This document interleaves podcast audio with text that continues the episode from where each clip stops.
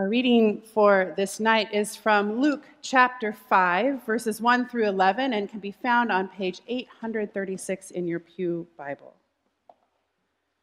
Once, while Jesus was standing beside the lake of Gennesaret, and the crowd was pressing in on him to hear the word of God, he saw two boats there at the shore of the lake. The fishermen had gone out of them and were washing their nets.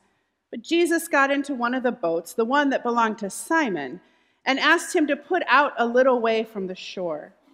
Then he sat down and taught the crowds from the boat. And when he had finished speaking, he said to Simon, Put out into the deep water and let down your nets for a catch. And Simon answered, Master, we have worked all night long, but have caught nothing. Yet if you say so, I will let down the nets. And when they had done this, they caught so many fish that their nets were beginning to break. So they signaled their partners in the other boat to come and help them. And they came and they filled both boats so that they began to sink. But when Simon Peter saw it, he fell down at Jesus' knees, saying, Go away from me, Lord, for I am a sinful man. For he and all who were with him were amazed at the catch of fish that they had taken. And so also were James and John, sons of Zebedee, who were partners with Simon. Then Jesus said to Simon, Do not be afraid. From now on, you will be catching people. And when they had brought their boats to shore, they left everything and followed him. Word of God, word of life. It's be to God. Those of you who have been reading Everyday Ubuntu with you, that you would know, this will sound familiar. There is a proverb that shows up in nearly every African language that says a person is a person through other persons, which simply reminds us that we are all linked together. And as much as we may imagine ourselves as an island, we never are. We are linked together in ways that we can never know the depth of. Even people we've never met, but maybe we hear or see on TV or social media or through podcasts, have an impact on us. Maybe not a big one, but there is an impact there. This is true about our ancestors as well, whom we have never met. Family systems theory tells us that the habits and behaviors of those who have come before us can be and often are transmitted down through the generations. I remember, and I continue to be amazed at the number of people in my family tree who are faith leaders here I was thinking that my connection to God and Scripture, which is what drew me to ministry, was all that drew me to ministry. But turns out a greater influence was my ancestors who had done the same, and the pastors that I had had for my life, my whole life. Those ancestors whose faith is passed down through the generations, whose connection to God is passed down through the generations. Turns out I also have an incredible amount of adventurers and leaders in my family tree. I am not unique at all. The same principle can apply to those we hear about in Scripture. Their stories, stories of ordinary people being called into a deeper relationship with the divine, shape who we are as faith followers. They strengthen us and help us understand truths about ourselves and God, about God's love and grace for all people. Out of all of the apostles, Peter is the one who reminds us of the power of God's grace in our lives. How again and again the presence of Jesus brings hope and freedom. How in Jesus, any shame that we may feel because of our actions is undone. I couldn't help but think about Peter this past Sunday as we sang Holy Spirit. This is the one, Peter, who was among the first to be called by Jesus, who was most often listed first. If we have lists of the disciples, Peter is often the first one that is listed. Peter spoke first and was the spokesperson for the group of disciples. And yet, he is also the one who most often put his foot in his mouth, who spoke before he thought, who was called Satan by Jesus, who has jumped out of a boat naked and tried to walk on water just like Jesus. And He was the rock of the church, of the faith community that was being formed.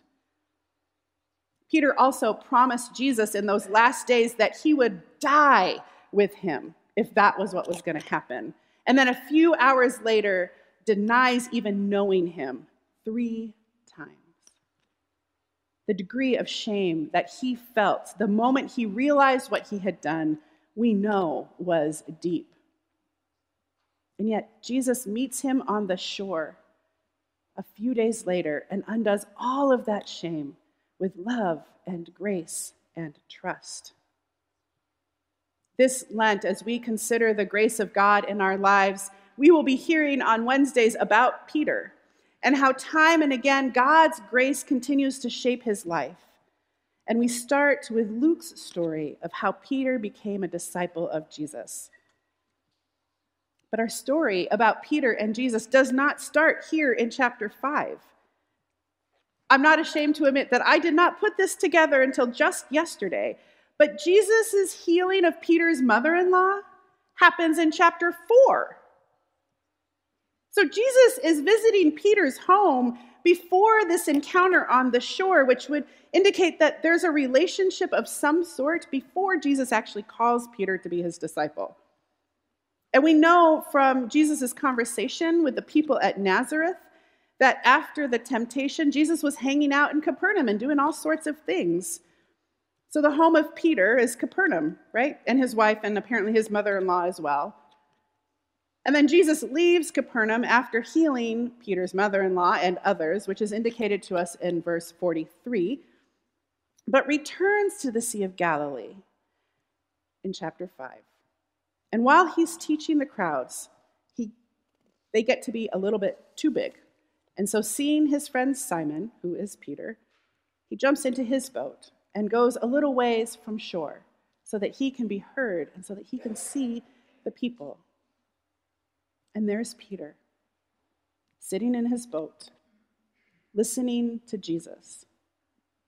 Once again, he was, had a front row seat to Jesus' revolutionary work. Jesus, the teacher, the rabbi. And this would have blown Peter's mind. Because Peter is a fisherman.